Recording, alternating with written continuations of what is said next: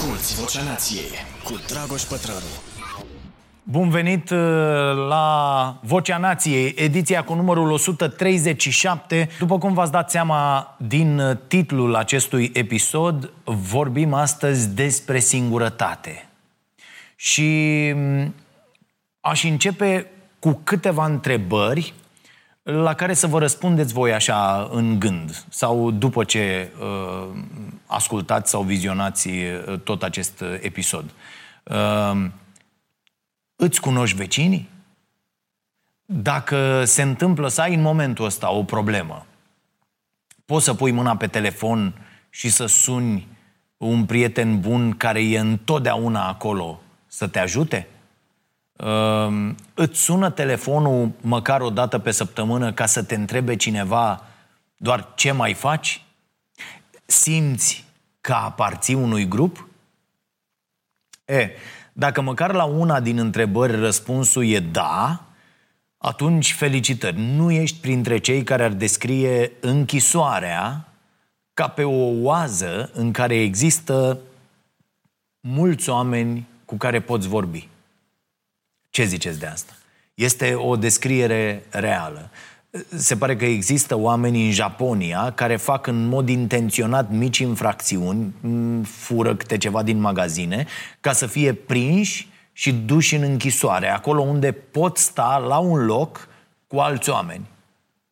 Și am aflat chestia asta din cartea uh, Secolul Singurătății, scrisă de Norina Hertz și tradusă la uh, editura Humanitas. Uh, sunt câteva uh, stângăcii de traducere, tot felul de repetiții supărătoare și așa și mă enervează foarte tare hârtia asta care iată cum se face după ce notez pe ea, pur și simplu se, se mototolește așa și mă, mă enervează asta la, la o carte.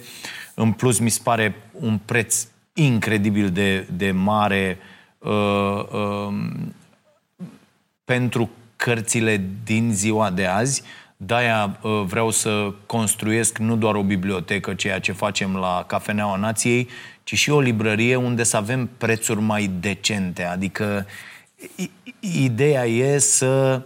Și aș face asta, am putea face asta la nivel național, uh, probabil după ce o să ne liniștim noi și cu uh, emisiuni, televizoare și alte lucruri, dar vreau să fac asta în această viață, să pun de o cooperativă unde oamenii care citesc să aibă, uh, să, să fie membri ai acelei uh, cooperative și să nu mai cumperi, frate, cu 54 de lei o carte, uh, cum am luat eu pe asta de la Cărturești, este enorm, în condițiile în care online, ea nu mai era online când am vrut eu să o comand, avea preț și de 38, 39, dar n-are cum să coste o astfel. Și atunci, dacă, dacă deschidem o astfel de librărie cu uh, oameni care citesc și care să uh, facă parte dintr-o astfel de cooperativă, cred că putem vinde cărți pur și simplu la un preț super ok, uh, care să asigure niște locuri de muncă pentru niște oameni și atât. Dar este enorm să zici că de ce nu citește lumea. Păi dacă dai 54 de lei pe o carte, cine să citească? Ok. Uh, teza, revin, uh, scuzați paranteza, ce, uh, uh, teza acestei cărți este că suntem mai izolați ca niciodată. Iar asta, atenție, nu se întâmplă doar din cauza pandemiei cu mult înainte să ne apară în limbaj termeni precum distanțare socială, am fost distanțați. Și aleg în mod intenționat această formulare, nu, nu ne-am distanțat noi, atenție, e o nuanță importantă, ci am fost distanțați de dependența de tehnologie, de schimbările petrecute la locurile de muncă, de felul în care sunt construite orașele și, în general, de. Uh, mă rog, asta se întâmplă afară cu uh, orașele care sunt construite. La noi orașele sunt la fel de uh, zeci de ani. Nu s-a mai făcut aproape nimic în foarte multe orașe, în afară de niște cartiere rezidențiale care sunt construite în proporție de 80% de niște șnapani, niște nemernici Uh, uh, care ar trebui să zacă în pușcărie uh, pentru țepele imobiliare pe care le dau, fiți foarte atenți uh, cum vă lăsați păcăliți de uh, acești constructori. Uh, și am fost uh, uh, distanțați în general de politicile publice care n-au în vedere binele colectiv al oamenilor, ci binele individual al unora. Și când zic unora, mă refer în principal la marile corporații. Uh, foarte multe idei îți dă această carte, o recomand de pildă tuturor primarilor, tuturor oamenilor din administrație, consilieri și așa mai departe. Sunt aici niște măsuri care se iau în mari orașe, care luate la noi ar încuraja uh, uh, la modul incredibil afacerile locale. Da?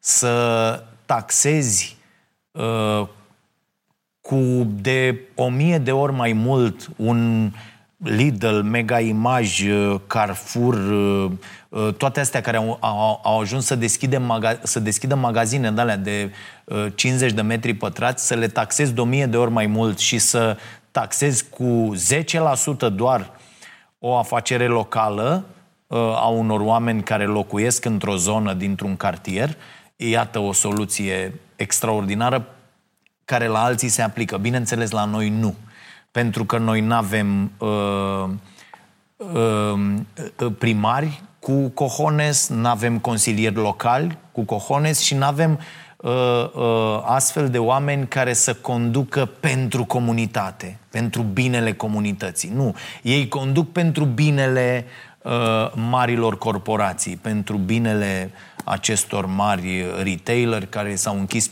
s-au întins peste tot doar ca să omoare absolut toate afacerile locale și să țină toată comunitatea prizonieră. Uh, de-aia recomand această carte pentru toți acești oameni implicați într-un fel sau altul în decizia locală și ONG-uri, desigur. Bun.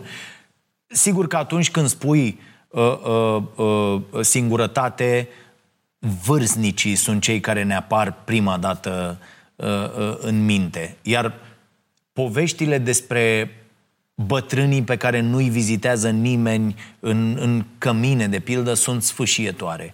Uh, există o poveste celebră a unui anunț lipit de un bunic într-o stație de autobuz din China. Și pe, în anunțul ăla scrie așa, om singur, de peste 80 de ani, sper ca o persoană sau o familie să mă adopte.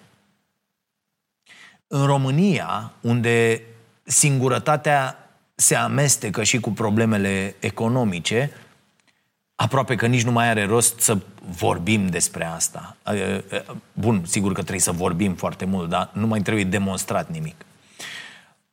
Aici, adopția unui bunic e necesară în primul rând din rațiuni financiare până să ajungem la cele emoționale despre care aproape că nu se vorbește deloc. Felul în care avem grijă noi ca societate de persoanele în vârstă e un subiect în sine și e extrem de trist.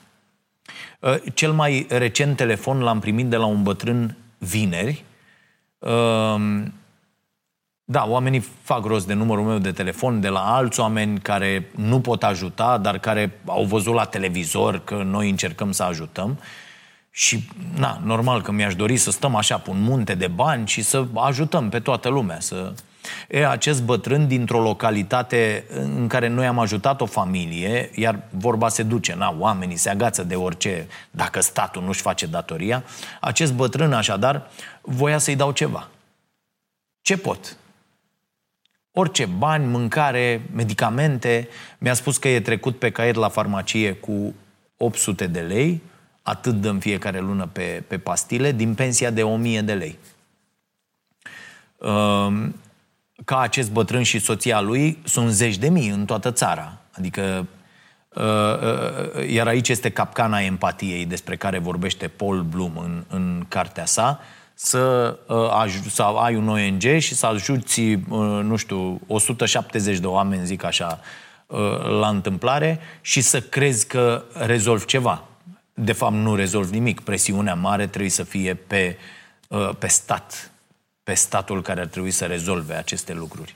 La finalul discuției, omul mi-a spus foarte sincer că se gândește de multe ori să-și ia viața uh, și a înțeles perfect când i-am explicat ce facem noi, ce putem să facem, ce nu putem să facem și aici e marea problemă. Cumva când oamenii ajung să privească o emisiune TV ca pe o instituție care are puterea de a face dreptate și de a le pune ceva pe masă, ei bine, atunci totul e greșit în jurul nostru.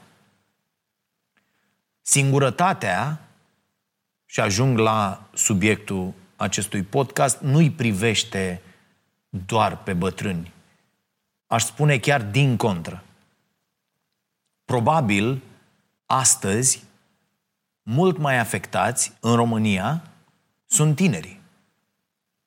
Și despre asta e vorba în cartea uh, Secolul Singurătății. Iar autoarea spune că, de fapt, și demonstrează uh, cu date, cu informații, o cercetare de, de 10 ani, tinerii suferă cel mai mult de singurătate. Și de-aia am zis că ar prinde foarte bine un semnal de alarmă plecând de la informațiile astea strânse de uh, Norina Hertz uh, pe o perioadă de 10 ani, repet. Subiectul singurătății n-ar trebui să fie doar uh, uh pentru psihologi, terapeuți sau filozofi. Singurătatea, ca multe alte afecțiuni, da, afecțiuni, are costuri economice. Apropo de asta, autoarea cărții uh, despre care vorbim este economistă. Ca să vedeți cu ce se ocupă economiștii prin lume.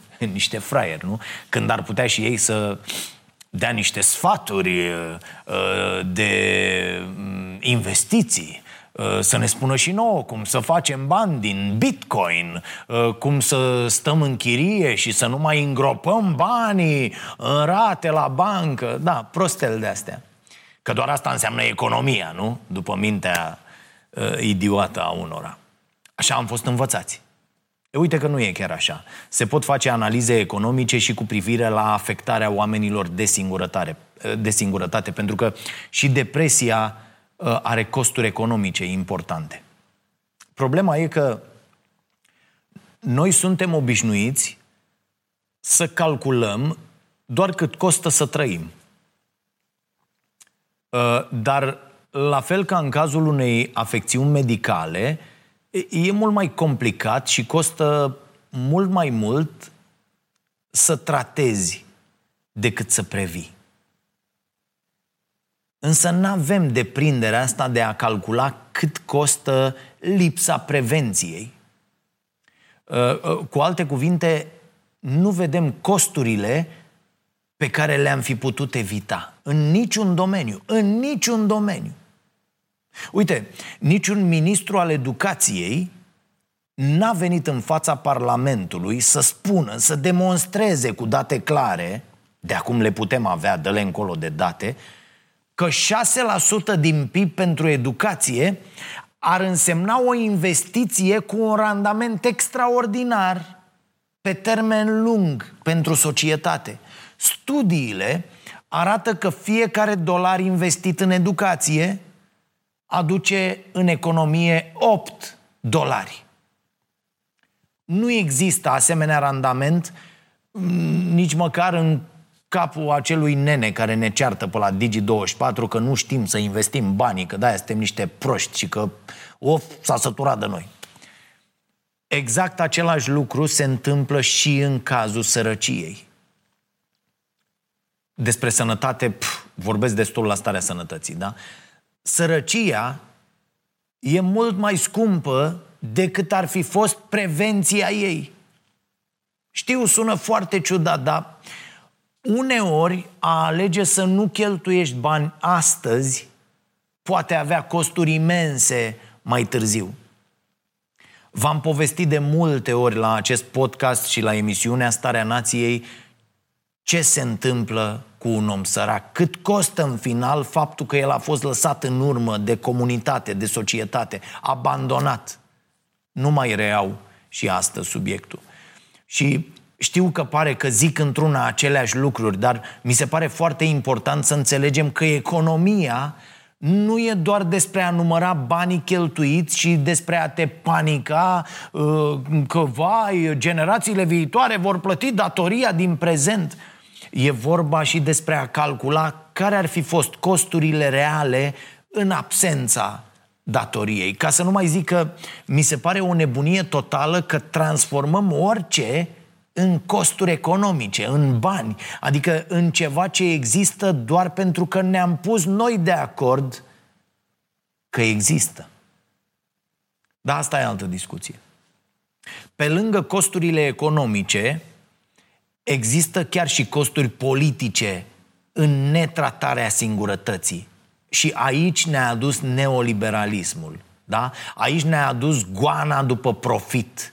Aici ne-a adus educația care pune accent pe eu, nu pe noi. Aici ne-a adus consumerismul care ne-a segregat în funcție de venituri. Iar oamenii singuri tind să devină mai predispuși să-i creadă pe politicienii populiști, pe extremiști. Am mai vorbit despre asta data trecută în episodul despre amurgul democrației. Dacă nu l-ați urmărit, este disponibil gratuit peste tot. Autoarea cărții Secolul Singurătății dă tot felul de exemple de studii care arată că marginalizarea unor oameni este foarte strâns legată de tendința lor de a vota partide de extremă dreaptă. Și uh, dă un exemplu foarte bun în carte, exemplu care se poate uh, foarte ușor regăsi și la noi. Exemplul unui inginer de locomotive din Statele Unite care s-a simțit abandonat pur și simplu de măsurile luate în timpul mandatelor, mandatelor lui Obama pentru o tranziție către o energie mai curată, așa că a devenit susținător al lui Trump. Omul fiind, atenție, votant democrat. Pentru că asta se întâmplă când uiți că în spatele oricărei decizii, oricât de bună ar fi ea pentru economia mare, pentru mediu, pentru orice ar fi, în spate se află viețile oamenilor. Asta nu pricep la noi nici președintele Iohannis, mă rog, dânsul uh, pare incapabil să priceapă uh, ceva când vine vorba despre viețile oamenilor obișnuiți, da? dar nu pricep nici pesediștii de azi, nici liberalii de azi. E, prin toate deciziile lor din ultima perioadă, acești oameni sunt cei care îi aruncă pe alegători în brațele extremiștilor. Orice măsură, chiar dacă pe de-o parte ne face tuturor viața mai bună pe termen lung, cum e tranziția asta foarte, foarte necesară către energia verde, dar care, care energie verde încă e o iluzie cu un, marketing, cu un marketing foarte bun, pentru că nu te poți baza, din păcate, pe vânt și pe soare dacă n-ai capacități enorme de stocare. Revin, orice măsură așadar trebuie să vină la pachet cu programe foarte serioase și imediate de sprijin pentru cei afectați în mod direct de tranziție. Oameni pentru care pe termen scurt viața va deveni mult mai grea înainte să devină mai bună. Asculți Vocea Nației, disponibilă pe iTunes, Spotify, SoundCloud sau pe starea nației.ro la secțiunea podcast. Altfel, nu va funcționa nicio astfel de decizie. Ba din contră, va da naștere unei categorii întregi de oameni care vor fi lăsați în urmă. Da? La pachet cu o categorie de politicieni care se vor preface că le ascultă nevoile acestor oameni și că îi înțeleg în timp ce îi vor asmuți pe unii împotriva celorlalți, exclusiv în scopuri electorale. Cine crede că acest aur e altceva, e doar naiv. Consecințele sunt cele despre care am discutat data trecută și pe care le vedem în fiecare zi și la noi în țară, dar și în țările din jurul nostru. Creșterea populismului, extremismului, răspândirea conspirațiilor. O, da. De asta e foarte important să vedem toate lucrurile în sisteme. Mă rog, nu doar noi, mai ales cei ce gândesc politici publice și cei ce au putere de decizie. Și uh, poate că o să ziceți, păi ce treabă au, domne, politicile publice cu uh, uh, singurătatea tinerilor? Să fie oamenii acolo mai, mai, mai prietenoși, nu? Mai sociabili și gata. Păi, păi e treaba lor dacă știu să își facă prieten sau nu. E, nu e chiar atât de ușor. Și aici e o chestiune foarte importantă pe care tot încerc să, să o explic. Uh, pe lângă faptul că trebuie să renunțăm la a mai crede în ideea asta de fiecare cu treaba lui, pentru că a, a devenit foarte clar că nu putem trăi izolați și că până la urmă ne afectăm reciproc. Da? Ex- există tot mai multe discuții în, în diverse domenii pe tema liberului arbitru. Această uh, voință proprie pe care credem că o avem în foarte multe situații, e din păcate nu prea mai există. Da? Pentru că tot mai des alegerile noastre sunt influențate, constrânse de infrastructura din jurul nostru. Iar asta e adevărat și din mm, perspectiva deciziilor pe care le luăm cu privire la mâncare, de pildă. Da? Aici nu mai avem liber arbitru, pentru că suntem atât de mințiți de reclame, atât de păcăliți de marketing, atât de uh, conduși să cumpărăm anumite produse de felul în care ele sunt așezate într-un hipermarket, încât liberul arbitru nu mai există. Da? La fel se întâmplă cu felul în care alocăm atenția. Că am tot vorbit despre atenție aici, da? Uh, uh, în felul în care ne deplasăm prin orașe. Orașe devenite tot mai neprietenoase. Și, și inclusiv în felul în care ne facem sau nu prieteni. Adică nu mai e o chestiune de cât de sociabil, vesel și cool sunt, suntem noi astfel încât să atragem oameni în jurul nostru. Nu. La fel ca în cazul sărăciei, singurătatea nu este un eșec personal. Singurătatea e o consecință a unui întreg grup de factori pe care nu mai avem cum să-i controlăm. Puteam până acum 40 de ani. Acum nu mai putem. De exemplu, una dintre cauze Uh, este faptul că avem tot mai puține parcuri în apropierea noastră, tot mai puține spații verzi sau spații comune de orice fel în care să ne petrecem timpul împreună. Da? Uh, uh, tot mai puține uh, biblioteci, apropo de ziua lecturii pe care am sărbătorit-o recent cu tot felul de festivisme și cu liste de cărți citite de politicieni. Mamă, ce prosteală! Doie, ce ați citit? Și ziceau aia acolo câte o carte.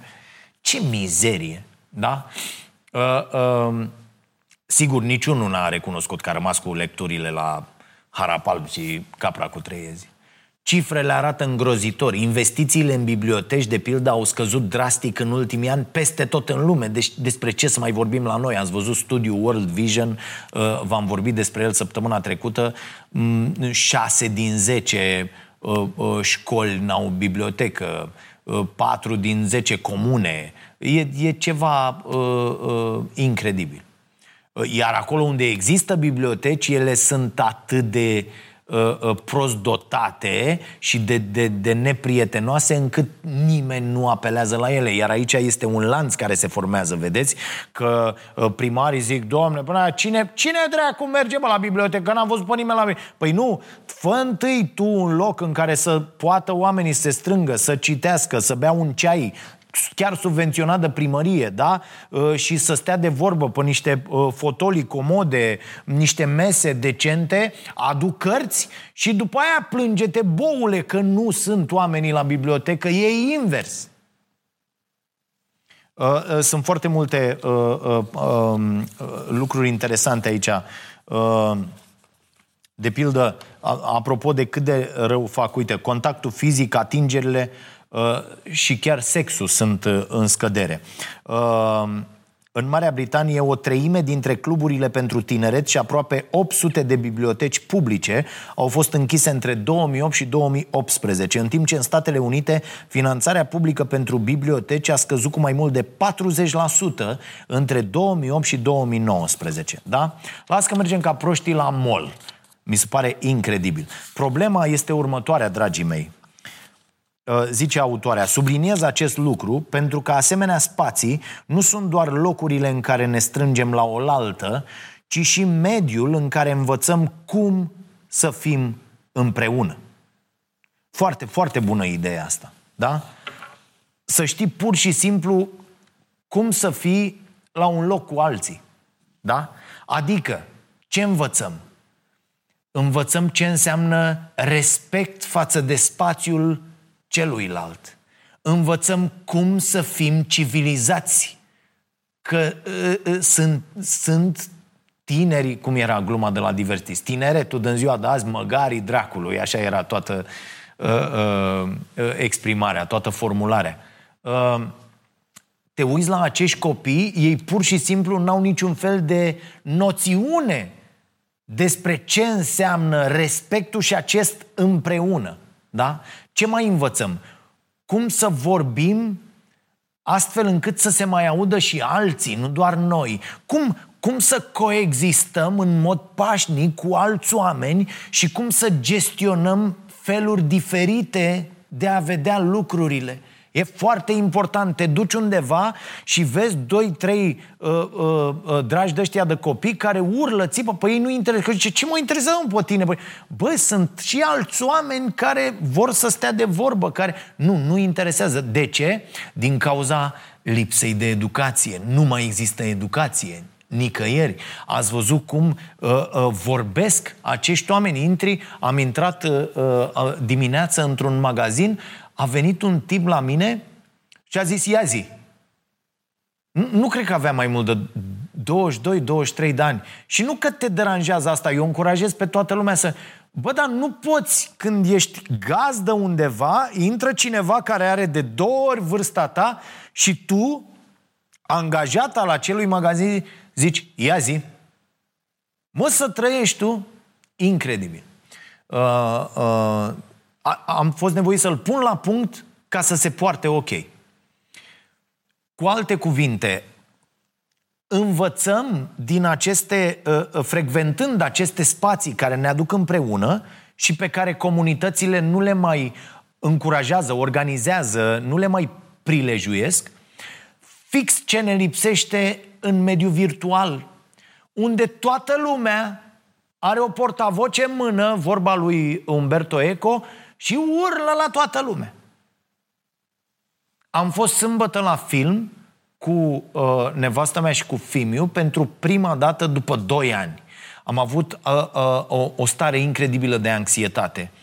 Uh, uh, pe lângă bucuria asta de, de a merge la, la film. Uh, în, înainte de pandemie nu era săptămână fără să vedem cel puțin un film la cinema. Uh, pentru că e și asta o chestie, dacă vrei să ai în continuare cinema în orașul tău, mergi. Aia rahat, cum sunt ăștia cu corporații, uh, nenorociri, prețuri ca la demenți, să-ți iei un la de popcorn, te costă jumătate de salariu, da, ok. Uh, există și reduceri pentru uh, copii, pentru tineri. E, în spatele nostru, doi copii, 16 ani, nu mai mult comentau de parcă se aflau într-o cafenea, fără niciun fel de jenă. M-am întors la ei în cele din urmă, după la jumatea filmului, și le-am spus să tacă. Și unul mi-a făcut așa semnul, ok, știi, la modul, ok, babacule, acum, de acum înainte nu o să mai vorbim, nu o să te... Dar nu te-ai întrebat, tembelule, uh, și de ce? Vedeți, ei nici măcar nu-și pun această problemă. Bă, nu te-ai întrebat, bă, dar eu deranjez pe cineva că vorbe. Evident că erau deranjați oameni pe 4-5 rânduri. Uh, da, da, uh, 4-5 rânduri mai încolo mai erau încă doi care făceau la fel, că era uh, uh, plin de ei.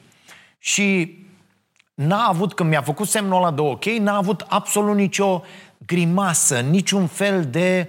Eu când deranjez pe cineva și nu-mi dau seama și când făceam asta când eram copil și nu-mi dădeam seama și cineva mi-a trăgea atenția, toți oamenii, toți copiii din generațiile uh, uh, crescute, nu neapărat în comunism și, și după anii 90, chiar anii 2000, aveau, au, au mă, scu- mă scuze, știi, au un gest, măcar un gest, au, scuze, scuze, scuze, mă scuze, ceva, o chestie, nimic, mă, nimic, pur și simplu acești copii habar n-aveau că trebuie să-i respecte pe ceilalți într-o sală de cinema și să nu vorbească tare. Și mi-am, m-am gândit că am această problemă de două ori din trei când merg la film. Deci, înainte de pandemie. Da? Uh, și nu, nu vă gândiți că mai e ca în anii 90. Se mai întâmplă câteodată uh, când zici tu că mergi la film și ești în pericol să ieși și să te bați cu unii de acolo uh, pentru că le-ai atras atenția. Da? Așa era în anii 90. Veneau tot felul de golani în gașcă să caute scandal și uh, asta se întâmpla. Stricau și filmul și am, am fost la o grămadă de astea când a trebuit să plecăm pentru că nu se putea sta în sală. Nu, nu mai e așa. Acum e vorba de niște copii needucați, săracii și probabil foarte, foarte singuri. Abandonați până și de uh, părinți, care probabil sunt preocupați cu, cu munca, abandonați și de școală. E, spațiile astea comune ne lipsesc în mare parte tot din cauza unei ideologii prost înțelese și prost aplicate. Uh, Norina Herț identifică neoliberalismul ca fiind una dintre cauzele crizei de singurătate. Pentru că a venit la pachet, acum vreo 40 de ani, cu ideea asta că interesul propriu e mai presus de orice interes comun. Că statul trebuie să fie cât mai mic și cât mai lipsit de orice putere reală de a face lucruri. Da? Ehm, că fiecare trebuie să se descurce pe cont propriu pentru a-și face viața mai bună. Iar singurătatea despre care vorbește autoarea nu este doar cea care vine din acel sentiment de a te simți ignorat, nevăzut de cei din jur, adică de, de familie, de partenerul sau partenera de viață, dacă există. E vorba de mult mai mult de atât. De exemplu, excluziunea economică, excluziunea politică, sunt și ele forme de singurătate nu ne simțim sprijiniți ca cetățeni ai unui stat. Iar asta e o problemă la nivel global. Oamenii nu mai simt că guvernele țărilor în care locuiesc acționează în interesul lor. E vorba despre o formă de singurătate care vine ca urmare a lipsei de comunitate. Și uh, uh, aici aș mai citi un pic în, uh, în, în acest punct ca să înțelegeți mult mai bine. Uh, uh, spune autoarea. Totul a început, de fapt, prin anii 80, atunci când capitalismul a luat o formă destul de aspră, neoliberalismul. O ideologie care pune accentul îndeoseb pe libertate, alegere liberă, piețe libere, eliberarea de influența guvernelor sau a sindicatelor. Această ideologie propovăduia o formă idealizată de independență, guvern minimal și competiție acerbă, care punea interesul de sine mai presus de comunitate și de binele colectiv. Promovat inițial de Margaret Thatcher și Ronald Reagan și mai târziu adoptat de politicienii care au urmat cea de-a treia cale, știți foarte bine despre ce e vorba, precum Tony Blair, Bill Clinton Uh, Gerhard Schröder, uh, acest curent politic a dominat practicile economice și guvernamentale din ultimele două decenii. Această ideologie a jucat un rol fundamental în criza actuală a singurătății, pentru că, în primul rând, a dus la o creștere semnificativă a decalajului în ceea ce privește veniturile și averile locuitorilor din numeroase țări ale lumii. În Statele Unite, în 89, cifre, directorii executivi ai companiilor câștigau în medie de 58 de ori mai mult decât salariul unui muncitor obișnuit. În 2018 însă, aceștia câștigau de 278 de ori mai mult. În Marea Britanie, ponderea veniturilor celor mai bogați 1% s-a triplat în ultimii 40 de ani. Cei mai înstăriți 10% deținând acum de 5 ori mai multă avere decât cei mai sărași 50%. Drept urmare, de ceva timp, mulți se simt lăsați pe din afară, inadaptați într-o societate care are timp doar pentru câștigători. Singuri într-o lume în care valorile tradiționale ale muncii și ale comunității se dezintegrează. Plasele de siguranță socială se erodează și statutul lor în societate se deteriorează.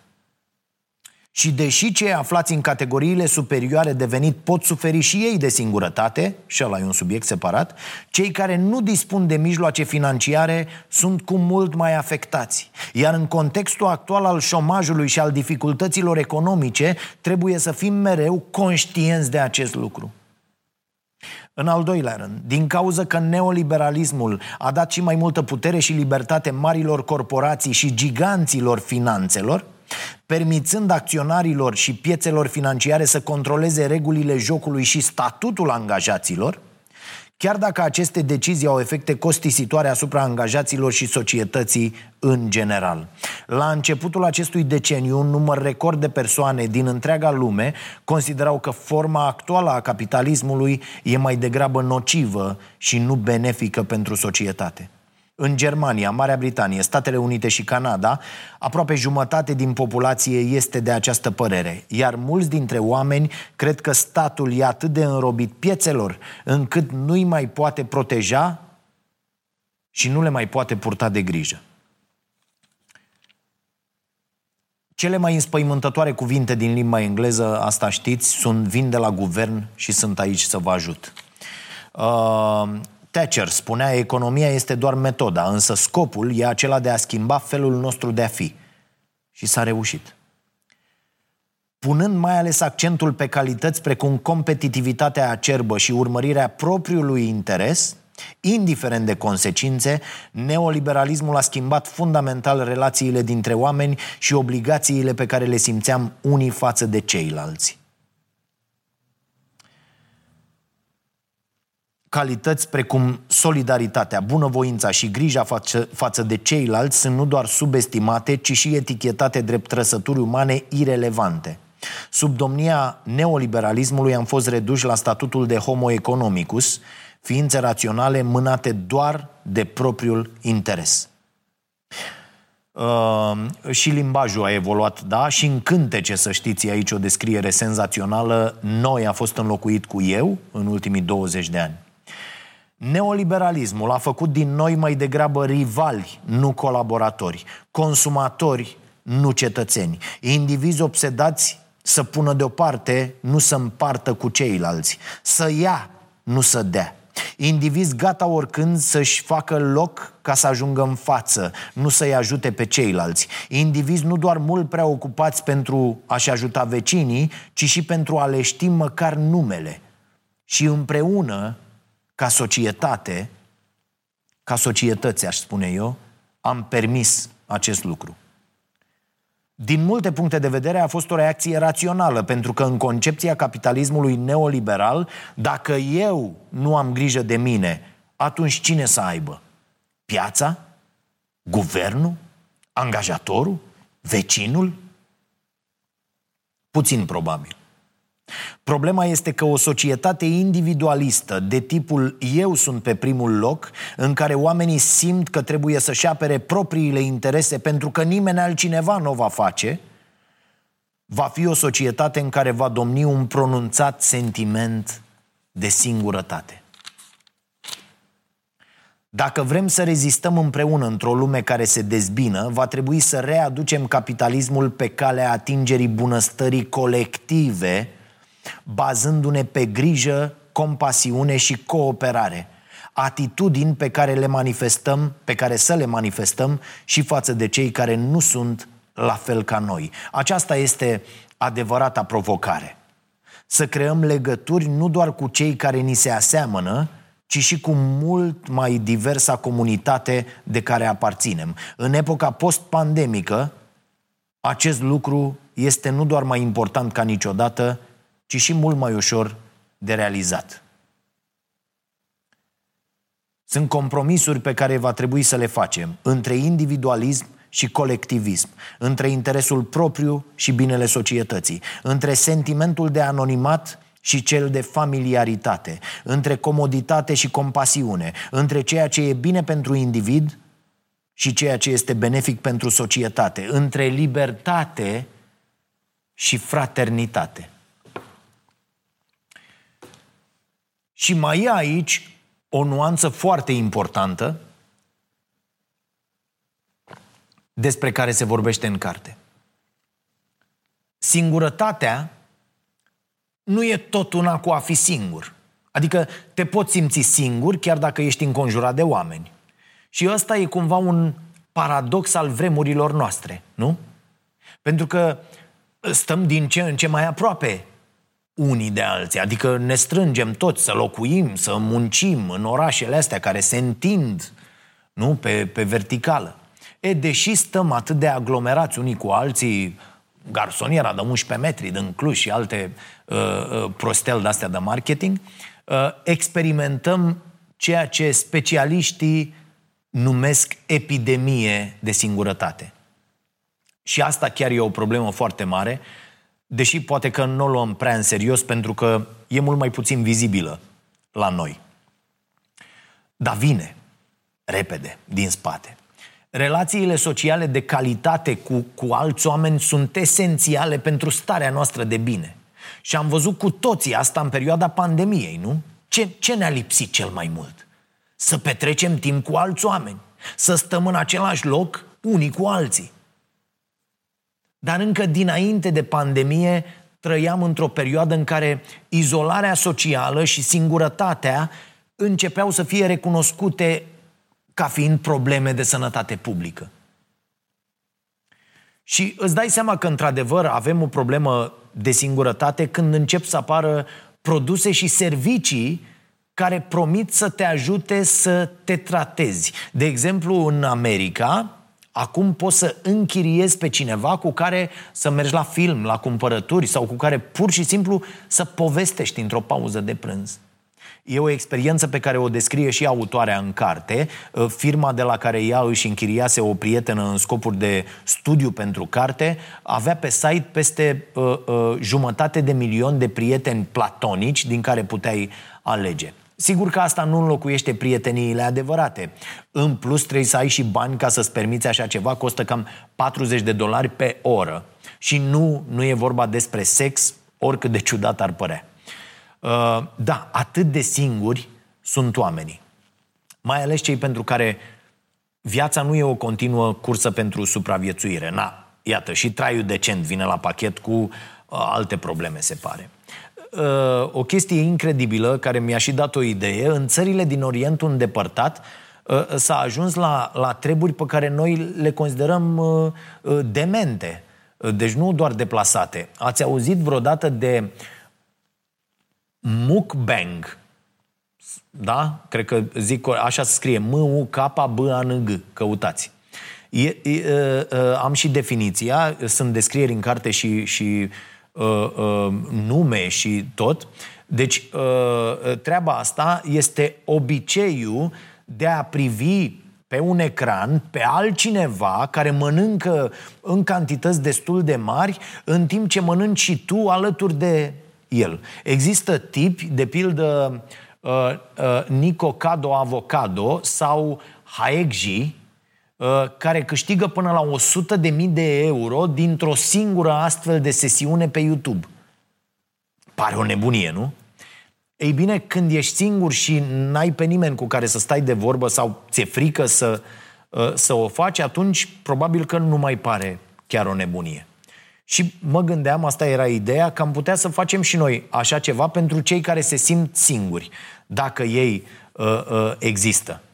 Uh, că tot vom începe să gătim în noua noastră bucătărie uh, opera lui Omu Design uh, și e aproape gata, tot acolo, arată super.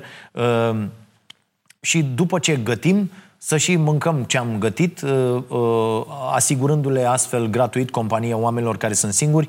Cred că o să o pun pe Ștefania aici, că ea are uh, un cont uh, circul, eu sunt circul mâncăcios, nu? Zice. Pe Instagram unde ea pur și simplu pune ce mănâncă. Nu vorbește, nu, da, mănâncă. Deci iată, e înaintea vremurilor uh, Ștefania, că de-aia ne înconjurăm de copiii ăștia ca să nu rămânem cu totul în urmă. O altă idee despre care se vorbește mult în ultimii ani este ideea de co-housing colocuire ar fi termenul tradus în, în limba română. Există tot, tot mai mulți oameni în jurul lumii care aleg să trăiască în comunități unde există spații comune. Uh, noi înjurăm uh, uh, și încă înjurăm comunismul, dar uite că așa, oamenii fac singuri chestiile astea. Săl de mese, bucătării, grădini comune, Uh, și nu e vorba de a trăi cu toții la comun, că uh, știu că lumea se mai sperie când aude de astfel de idei. În spațiile astea, fiecare familie sau fiecare uh, persoană are spațiul propriu, adică un apartament sau o casă ca oricare altele, cu toată intimitatea pe care o are oricine deține un spațiu de, de locuit fie că e proprietate sau uh, chirie. Singura diferență există că, uh, este că există și aceste spații comune, special construite încât să fie ușor să poți alege să petrești timp cu alți oameni. E foarte interesantă ideea. Există astfel de proiecte uh, care sunt în mod intenționat intergeneraționale, adică au grijă să fie compuse din vecini de toate vârstele. Și avantajele sunt că uh, părinții au întotdeauna în grija cui să-și lase copiii, în timp ce uh, uh, persoanele cu mobilitate redusă se pot baza pe ceilalți pentru cumpărături, de exemplu. Însă există și proiecte care uh, nu vizează diversitatea, ci tocmai aducerea la un loc a anumitor grupuri de oameni cu valori comune. De exemplu, există cartiere ecologice, unde vin să locuiască oameni care vor să dedice timp și efort unor practici regenerative, oameni care vor să recicleze, care decid să consume la nivel colectiv mai puține resurse și așa mai departe. Adică, ă, dacă stai într-un astfel de cartier, știi sigur că nu o să sune vecinul la primărie ca să ceară să fie uh, toaletat singurul copac care mai există în fața blocului pentru că îi cad lui frunzulițe pe mașină și să murdărește mașinuța. Uh, în Danemarca sunt foarte mulți oameni care locuiesc în acest fel, în astfel de, de comunități. Acolo s-a și născut acest concept. Și în Costa Rica mai există un proiect interesant, tot așa cu uh, componentă ecologică. În Barcelona, de pildă, se încearcă oprirea circulației mașinilor pe cât mai multe străzi, astfel încât zonele să devină circulate de oameni care să socializeze. Sigur, oamenii protestează, se întâmplă și la noi cu orice inițiativă care ar face bine orașului și comunității. De pildă, eu aș interzice uh, circulația mașinilor în toate orașele în toate orașele, prin, bă, n-ai voie, până la margine așa, uite, sunt, facem niște parcări de-astea supraetajate, tot.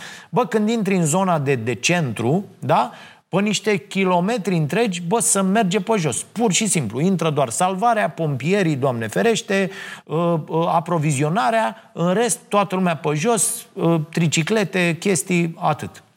Uh, și oamenii se opun, pentru că așa reacționează de obicei oamenii când sunt puși în fața unei schimbări.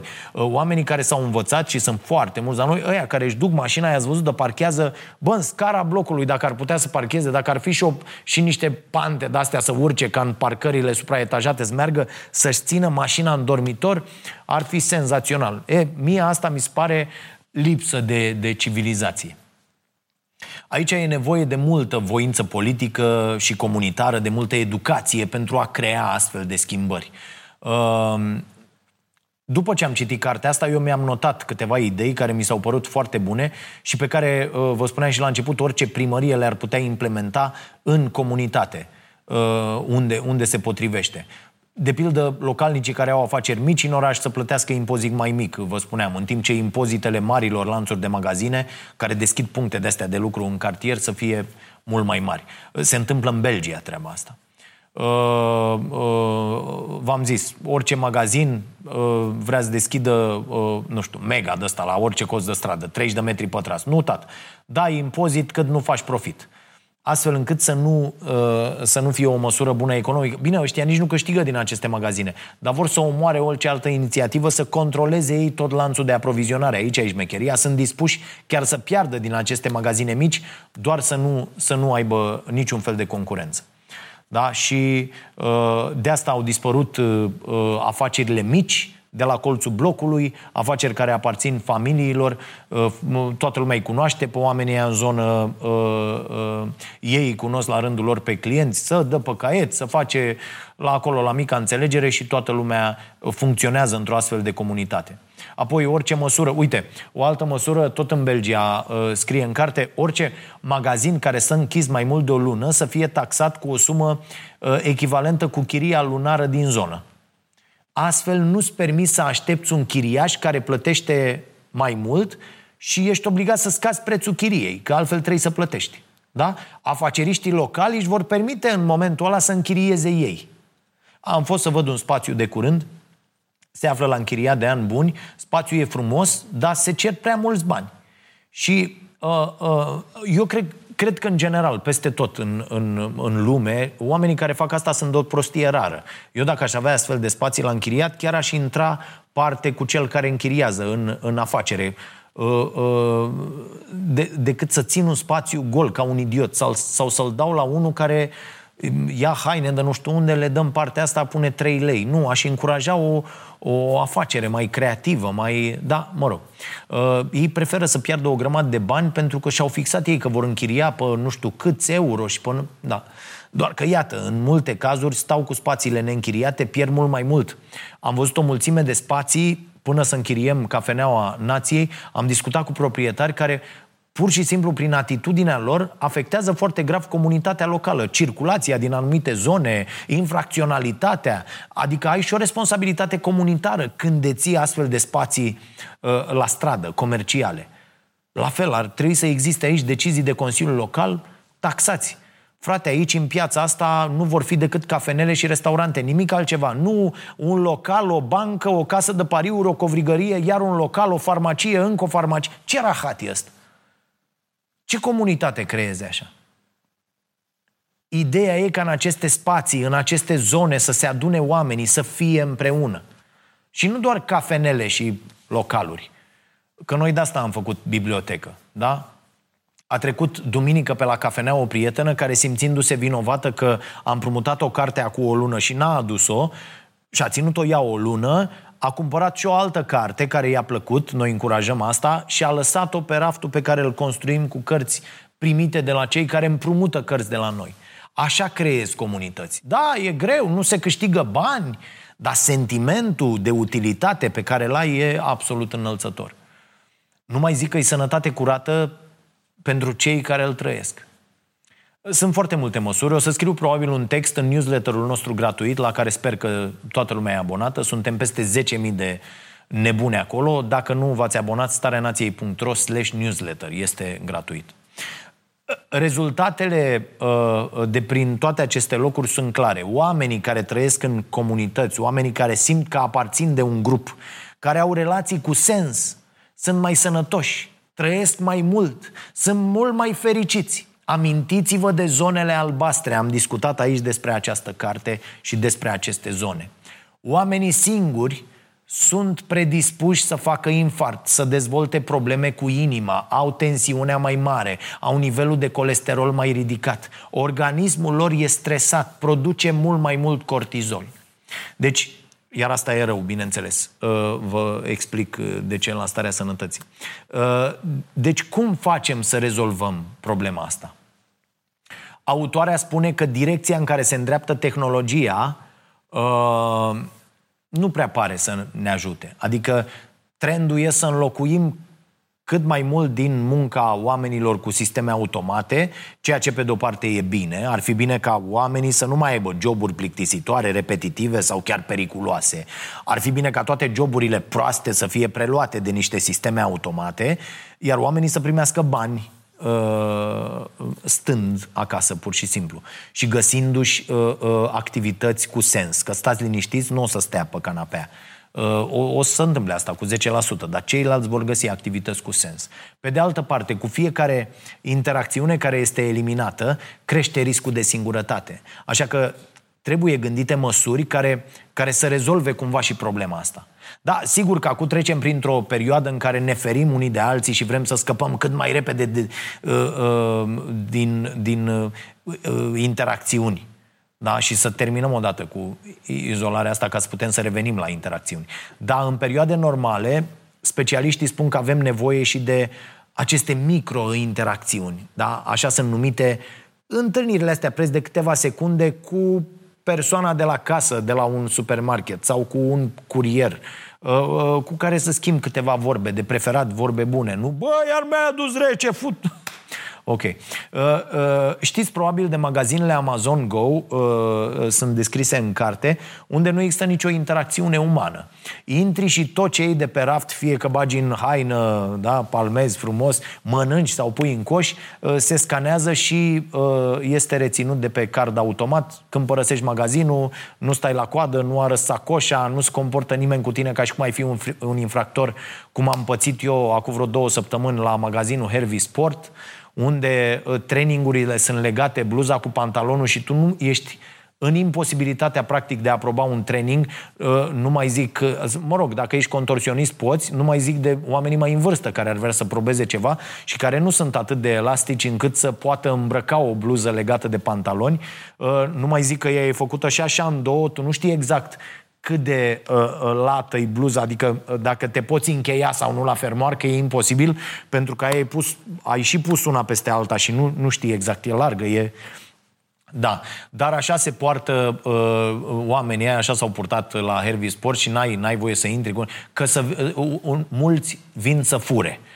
Investiți ca să nu mai fiți furați. Da, asta, atenție, discuție pe care am avut-o inclusiv cu gardianul care era pus acolo și plătit probabil să nu fure unii. Da, o prostie incredibilă să te simți ca un infractor când te duci să cumperi ceva într-un magazin. Uh, mă rog, probabil la magazinele astea Amazon, dacă n-ai un card de credit sau uh, uh, n-ai bani, probabil iese din tavan un pistol care te împușcă direct în cap. da, glumă? Nu știu, la ce segregare uh, uh, naște în lume neoliberalismul ăsta, nu e exclus să se întâmple asta într-un viitor pe care, desigur, nu ni-l dorim. Bineînțeles că efortul personal e binevenit, dar ca în multe alte situații cu care ne confruntăm în prezent, nu e suficient. E nevoie de soluții mari, structurale, de sistem, cum spuneam, ca să combatem epidemia asta de singurătate. Și probabil că nu o să vă mire deloc să auziți că autoarea cărții propune ca o primă soluție o reconectare a capitalismului cu bunătatea. Da? Apare din nou tema asta a ajustării capitalismului nebun care ne-a adus unde suntem. Nu a înlocuirii lui, ci doar a reparării lucrurilor care au deraiat complet de pe șine. Iar un pas concret aici ar fi alocarea de resurse de către guverne în zonele care au un impact asupra uh, uh, bunăstării oamenilor protecție socială, îngrijiri medicale, spații verzi, infrastructură construită cu sens, încât să permită interacțiuni civilizate între oameni.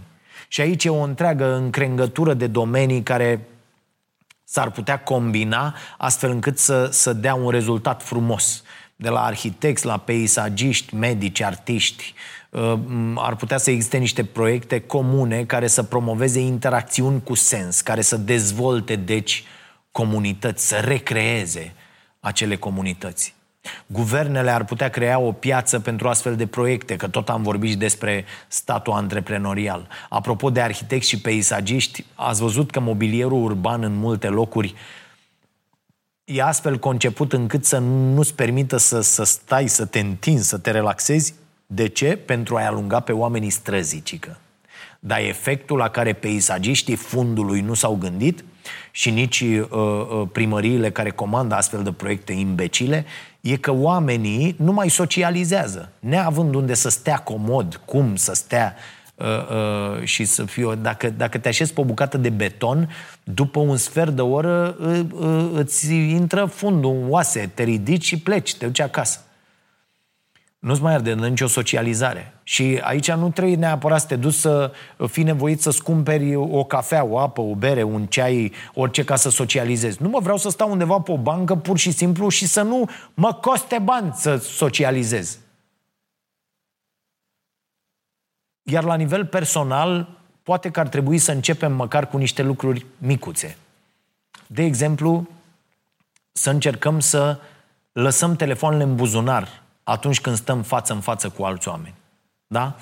Uh, și asta e foarte important, v-am zis, eu încerc de ceva timp uh, să ignor telefonul cu totul, să-l folosesc ca pe un dispozitiv la care din când în când, de 3-4 ori pe zi, vin, mă uit, uh, preț de 10 minute, răspund la ce am de răspuns, văd ce am de văzut și apoi gata, îl las acolo, pentru că mi-am dat seama că îmi verific mail-ul de uh, 300 de ori, uh, uh, WhatsApp-ul de 500 de ori și uh, toată atenția mea e fragmentată de această activitate absolut imbecilă de a fi dependent, de a da cu... Ați văzut că stai, stai la masă dacă ai telefonul lângă tine și pur și simplu apeși așa pe el să se deschidă ecranul să vezi cât e ceasul? Pur și simplu. Dar, dar n-ar trebui să te intereseze cât e ceasul. E sâmbătă, mama măsii. Ok. Uh, apoi să fim mai puțin critici unii cu alții, pentru că rare ori știm cu adevărat ce poveste are în spate un om. Și aici eu lucrez mult cu mine, că am, am, am momente de-astea când sunt rău în mod gratuit, așa, de, de prost, pur și simplu. Și e o muncă foarte uh, uh, grea. Uh, cu alte cuvinte, să, să ne dăm mai mult timp ca să ne cunoaștem înainte să ne facem păreri unii despre alții. Poate că uh, am putea să ne întrebăm mai des unii pe alții dacă suntem bine. Sau, sau uite, apropo de microinteracțiuni, uh, uh, nu știu, mai faceți chestii astea, eu mai fac. Lăsați pe cineva care pare grăbit sau care are uh, mai puține produse în coș să uh, intre în, în fața voastră la coadă, la supermarket. Sau un idiot ăsta care face așa pe stradă să, să treacă, să fie el mulțumit că a trecut și că a câștigat uh, cursa care există doar în mintea lui proastă. E foarte fain sentimentul, de ambele părți, adică mai ales atunci când cineva care se grăbește uh, uh, se înțelege cu tine din, din priviri, uh, să-l, să-l lași în fața ta. Uh, scrieți-le acelor oameni cu care n-ați mai vorbit de mult și vedeți ce mai fac. Întotdeauna se poate găsi timp pentru asta oricât de ocupați am fi. Oricât de ocupați am fi. Și amintiți-vă că unul dintre cele mai mari regrete ale oamenilor aflați pe patul de moarte este pierderea legăturii cu prietenii. Am menționat anul trecut la un episod Vocea Nației, cartea în care sunt documentate aceste regrete, o aveți și uh, mai jos la uh, postarea cu acest uh, episod. Unul dintre cele mai importante lucruri este să ai oameni în jurul tău. Așa că încercați să-i păstrați pe cei pe care îi aveți deja sau să fiți mai deschiși și să le faceți loc și altora. E foarte, foarte important pentru voi. Oricât ați respinge această idee. Și la final, în nota asta optimistă, vă spun că un loc în care se leagă prietenii foarte frumoase este uh, Cafeneaua Nației, unde avem acest ceai extraordinar, avem o cafea foarte bună, proaspăt prăjită, uh, uh, de noi puteți împrumuta gratuit cărți, normal și pe cele despre care vorbim aici, uh, pe care le recomandăm în newsletterul nostru. Construim acolo, cum am spus deja, și raftul cititorilor, unde oamenii pot să vină să lase cărți pentru ceilalți, cărți care i-au influențat, adică nu Sandra Brown. Până la urmă să știți că e și asta o formă foarte bună de a trata singurătatea. Eu vă mulțumesc și nu uitați că fără voi n-am fi. Numai bine!